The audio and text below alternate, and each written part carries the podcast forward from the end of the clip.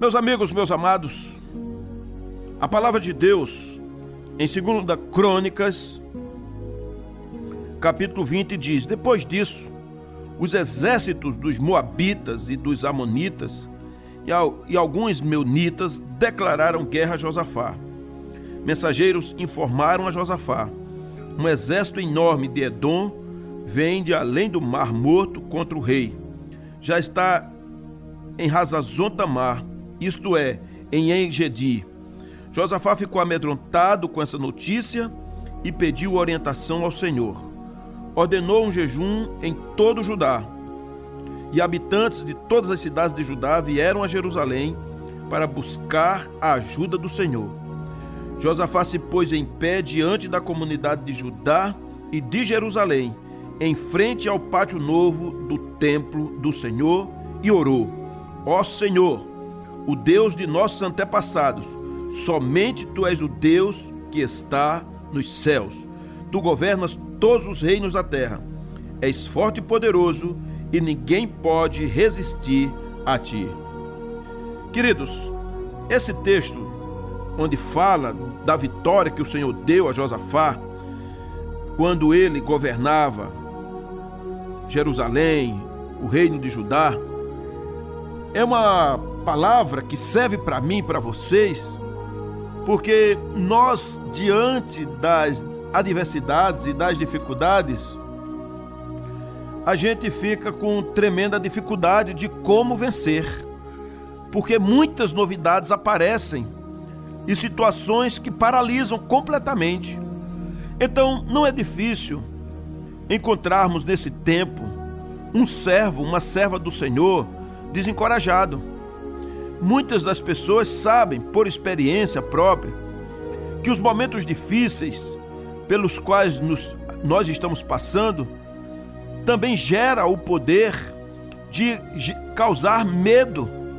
E dependendo do que vem acontecer e da intensidade, gera até uma paralisia. Você sabe disso. Há momentos que a gente se sente como se estivéssemos, parece que num lugar sem saída, num beco sem saída. São situações tão dificultosas que costumam machucar a nossa vida, a nossa autoestima e provoca em nós um desânimo, uma angústia, um medo, até mesmo muita dor. Como ouvi essa semana uma irmã que perdeu um cunhado e o marido em oito dias, ela me disse: Só sei de uma coisa, pastor, não consigo sequer orar, a não ser chorar. Tá muito difícil para mim. Eu não sei o que fazer. Mas a gente precisa aprender a agir com inteligência e sabedoria, porque esses momentos eles virão. E o que faremos com eles? Quem não deseja viver uma vida de alegria, de vitória, uma vida triunfante? Quem não deseja, em cada momento difícil, superar e vencendo as incertezas? Quem não deseja passar por cima de uma crise e dizer: Eu venci? Esse verso que a gente acabou de ler fala de um rei que decidiu não ficar paralisado diante das ameaças que sofria dos reinos inimigos. Esse capítulo de 2 Crônicas 20 trata de um momento muito complicado onde Josafá protagonizou e viu. Era um tempo de incertezas que Josafá estava vivendo. Ele foi informado de que um exército enorme estava seguindo em sua direção. E eram os Moabitas, os Amonitas e alguns dos Meunitas, quer dizer, povos malignos, povos cruéis, que representavam uma ameaça ao reino de Judá. No entanto, Josafá resolveu agir com o auxílio do Senhor. E aqui é onde está a inteligência. E a Bíblia nos informa que ele venceu a batalha. Esta vitória que Josafá teve é uma prova contundente da ação do nosso Deus em favor do seu povo. Quando é assim, a gente pode extrair lições da palavra de Deus. Aliás, irmãos, na Bíblia, todos aqueles que não só confiaram no Senhor, mas andaram em integridade com Deus, obedecendo, temendo, fazendo o que era reto aos olhos do Senhor, essas pessoas triunfaram. Todas elas. Você pode ver até alguém que confiou em Deus, que até temeu a Deus diante de uma situação, mas não triunfou. Quando isso aconteceu, é porque por trás havia alguma coisa irregular, que não tinha sido levada ao Senhor, que não tinha acontecido um arrependimento, e por isso eu quero aqui chamar a atenção de cada uma de vocês, mulheres, e de cada um de vocês, homens, que para obter êxito no Senhor, diante das dificuldades, diante dos percalços, das adversidades, se faz necessário que tenhamos uma vida como a de Josafá, uma vida temente aos pés do Senhor. Então, eu quero extrair algumas poucas lições para que fique marcado na nossa mente. E a primeira delas é que diante das dificuldades e das adversidades, nós devamos ter em nossa memória, em nossa mente, o histórico sobre o Deus a quem nós servimos. Porque veja só, ele ora assim: Senhor, Deus dos nossos antepassados, não és tu Deus que está nos céus? Tu governas sobre todos os reinos do mundo. Força e poder estão em tuas mãos, e ninguém pode opor-se a ti. Não és tu o nosso Deus que expulsaste os habitantes desta terra perante Israel e deste para sempre aos descendentes do teu amigo Abraão? Eles a têm habitado e nela construíram um santuário em honra do teu nome, dizendo: Se alguma desgraça nos atingir, seja o castigo da espada, seja a peste, seja a fome, nós nos colocaremos em tua presença diante deste templo, pois ele leva o teu nome, e clamaremos a ti em nossa angústia, e tu nos ouvirás e nos salvarás. Mas agora aí estão Amonitas, Moabitas e habitantes dos montes de Seir, cujo territórios não permitiste que Israel invadisse quando vinha do Egito por isso os israelitas se desviaram deles e não os destruíram. Vê agora como estão os retribuindo, ao virem expulsar-nos da terra que nos deste por herança. Então Josafá, ele sendo um servo do Senhor e conhecendo a história, ele não ficou parado, olhando o que estava acontecendo, porque ele sabia quem era o Deus dele. Ele tinha uma convicção do Deus dos seus antepassados. Ele sabia de que Abraão era amigo de Deus.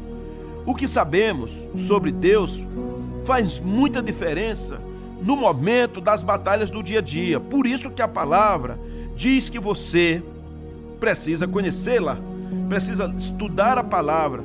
Quando você estuda a palavra, quando você conhece, quando você medita de dia e de noite, você passa a conhecer a mente de Cristo. Quando você conhece a mente de Cristo, você fica se parecendo cada vez mais com alguém que de fato é, ou seja, obedece ao Senhor. Imagem e semelhança no Senhor. E Josafá, ele trouxe à memória aquilo que gerava esperança nele, que foi lembrar dos grandes feitos do Senhor. Ele tinha a lei impressa no seu coração, as promessas de Deus, ele conhecia a trajetória do povo no deserto, das conquistas, dos desvios, dos desmandos, dos acertos e dos erros, porque Josafá, ele era um homem sedento de Deus e se interessava pela palavra de Deus. Ó oh, irmãos, como é triste quando alguém não se interessa pela palavra de Deus, pois na adversidade fica esperando o milagre, fica esperando uma profecia, sem conhecer a palavra de Deus quero conclamar a vocês aqui a se debruçarem na palavra de Deus e tomar conhecimento, porque a sua confiança vai acontecer a partir do momento em que você se aprofunda em conhecer a palavra de Deus. Quanto maiores forem nossas experiências ao lado de Deus, quanto mais fatos conhecermos sobre as suas ações na história, maior será a nossa confiança nele e a nossa capacidade de reação diante das lutas da vida. Sabe por que muitas pessoas se desesperam e ficam completamente paralisadas quando vêm as rebordosas, quando as adversidades aparecem? Por conta de ignorância, de não ter conhecimento da palavra de Deus, do Deus que serve, do Deus que se converteu. Josafá, naquele momento da sua luta, da sua, do seu temor, ele simplesmente invocou o nome do Senhor, ele consultou o Senhor, porque ele sabia quem era o Deus dele, ele estava acostumado a consultar ao Senhor, ao invés de ficar paralisado frente ao problema. Quando você ouve a oração de Josafá, você percebe que ele revela compreensão, conhecimento, ele sabia quem era Deus, o caráter de Deus, que ele era o Deus soberano, protetor, que ouve o clamor do povo. Irmãos amados, queridas, precisamos priorizar o conhecimento de Deus, sem esquecer que Deus será sempre maior do que a nossa capacidade de conhecê-lo. Por mais que você se aprofunde, você nunca vai chegar no fim, mas o que você sabe será o suficiente para lhe dar a vitória quando você conhece a palavra de Deus. Por isso, Josué, no capítulo 1, Deus diz: Medita nesta palavra de dia e de noite. O Senhor sempre ensinou para que nós ensinássemos aos nossos filhos de dia e de noite. Uma outra lição que eu tiro aqui em Josafá é ter autenticidade em perceber que nós Somos pessoas pequenas demais e incapazes diante de situações adversas. Por isso que no versículo 12 aqui de 2 Crônicas 20, Josafá diz: Ó oh, nosso Deus, não irás tu julgá-los, pois não temos força para enfrentar esse exército imenso que está nos atacando. Não sabemos o que fazer. E isso é maravilhoso. Quantas e quantas vezes a gente não sabe o que fazer, não sabe o que dizer, não sabe para onde ir, não consegue nada, mas nós temos o Deus eterno. Porque, amados, nós aprendemos aqui com Josafá, primeiramente, que ele revela uma profunda humildade, e segundo, que ele é dependente completamente do Senhor. Então, algumas orações que a gente ouve hoje, onde as pessoas já vão dizendo o que querem, já sabem o que querem, determinam o que Deus deve fazer por elas. É diferente de um homem da do calibre de Josafá, que ele admite que é incapaz de resolver a situação. Então ele joga o seu sentimento sincero ao Senhor dizendo: "Deus, eu não sei o que fazer". Você já esteve numa situação assim? Às vezes você pode estar orgulhoso e dizer: Não, eu sei o que fazer, a solução é essa, eu sei por onde ir. Amados, se coloque diante do Senhor, deixe Deus falar, porque não há na Bíblia essa obrigatoriedade que você sempre saberá o que fazer. A Bíblia sempre mandou você fazer as coisas orientadas pelo Espírito. Então, consulte a Deus, clame ao Senhor, dobre os joelhos diante dele, leia a palavra, para que o Espírito Santo fale a você e você compreenda, e você saiba como lidar com isso. Os dias são muito difíceis, irmãos, e então qualquer um pode correr, correr o risco de tomar uma decisão precipitada. Quantas pessoas agora, nessa, nesse tempo da pandemia, pegou as reservazinhas de dinheiro que tinha, senão tem que se salvar e já botou um negócio, fez alguma situação, espera. Espera. Eclesiastes diz que há tempo para todas as coisas e há um tempo de parar. Então não vá agir contrário ao que o Senhor quer que você faça. Em algumas situações o Senhor está dizendo: pare tudo. Espera aí. Lembra lá no Egito, o Senhor deu a revelação a José, dizendo a ele o que significava aquele sonho de Faraó e que haveria sete anos de, de exuberância, de muita chuva e sete anos de uma seca triste. Então a orientação que José recebeu foi: façamos silos, muitos depósitos e vamos plantar com profundidade, vamos comprar a produção dos demais e simplesmente a gente vai estocar o suficiente para que nos próximos sete anos de seca e de desgraça, nós tenhamos o que comer. Precisa de orientação do Senhor. E Deus, ele é tremendo. Quando você diz para ele, Senhor, eu não sei o que fazer. Isso não é uma vergonha, não é um sinal de fracasso, de derrota. Isso é um sinal de dependência no Senhor, total dependência. Então, ouça o que o Espírito Santo está falando ao seu coração. Cuidado agora, porque muita gente, no desespero, fala: vou embora do Brasil. Mas vai para onde? Se está tudo do mesmo jeito. Outro fala assim: eu vou simplesmente casar, ou vou me separar, ou vou entregar esse dinheiro para aquele lugar. Calma! Você está nas mãos de um Deus que tudo sabe, que tudo pode, que ama você, que tem prazer na sua vida. Então deixe Deus conduzir a sua estrada, o seu caminho, para que você seja bem-sucedido. Se esse é o momento de estar ali paralisado, de estar ali na sua vida com calma agora, somente em oração, procurando ouvir a voz do Senhor, então faça isso ainda tiro uma outra lição aqui, amados, nessa história de Josafá frente aos seus adversários. É que você deve estar com os olhos bem abertos. Eu costumo dizer, nesse tempo, abra os olhos, abra o coração, ouça a voz do Espírito Santo, pense com os pensamentos do Espírito Santo, porque Josafá diz aqui no versículo 12: Não sabemos o que fazer, mas os nossos olhos se voltam para ti. Olha só, queridos, ele não sabia o que fazer, mas agora os olhos se voltam para o Senhor. E isso é o que? Inteligência espiritual. E aí surge uma pergunta. Na hora da adversidade, do momento difícil, até mesmo você invocando o Senhor, você fica calmo, fica agitado, fica com os olhos vacilantes para onde você olha? Você olha para o problema? Você olha para alguém achando que é a solução? Ou você olha para o Senhor? Onde estão os seus olhos agora? Para onde você tem fixado o seu olhar? E é exatamente isso que o Senhor quer que você agora faça. Olhe para Ele.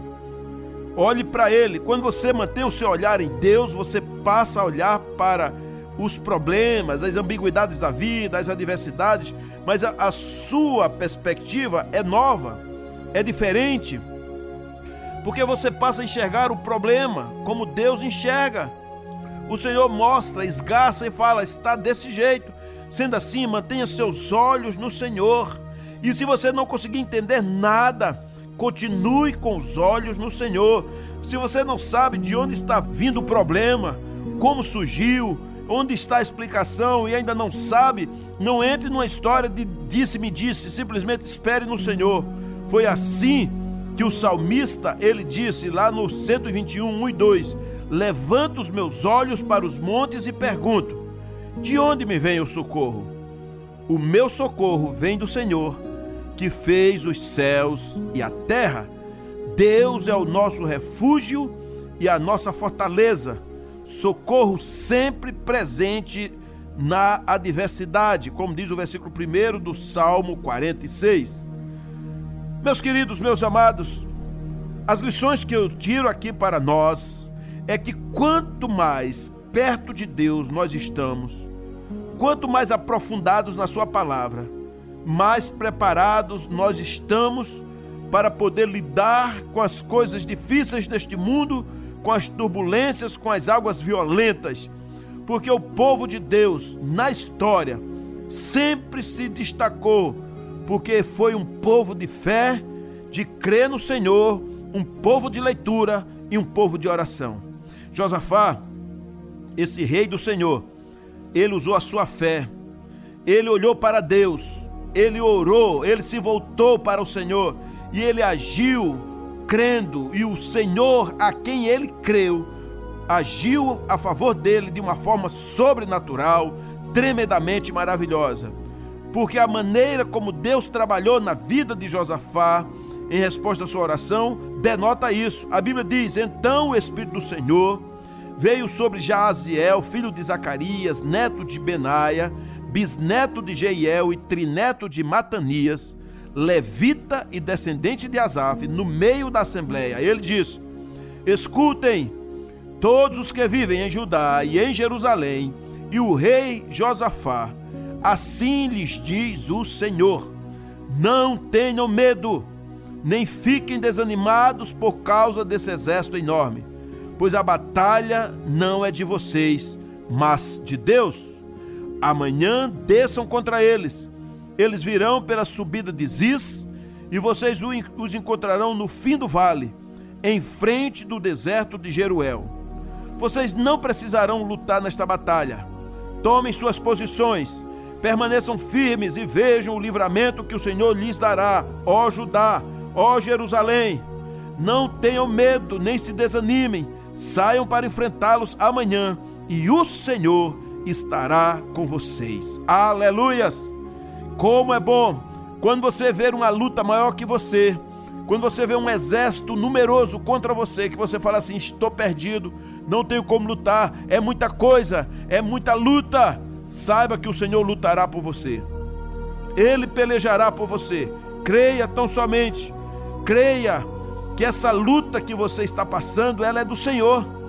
Porque se Josafá precisava crer apenas, e, os, e ele confiou completamente no Senhor e na Sua palavra.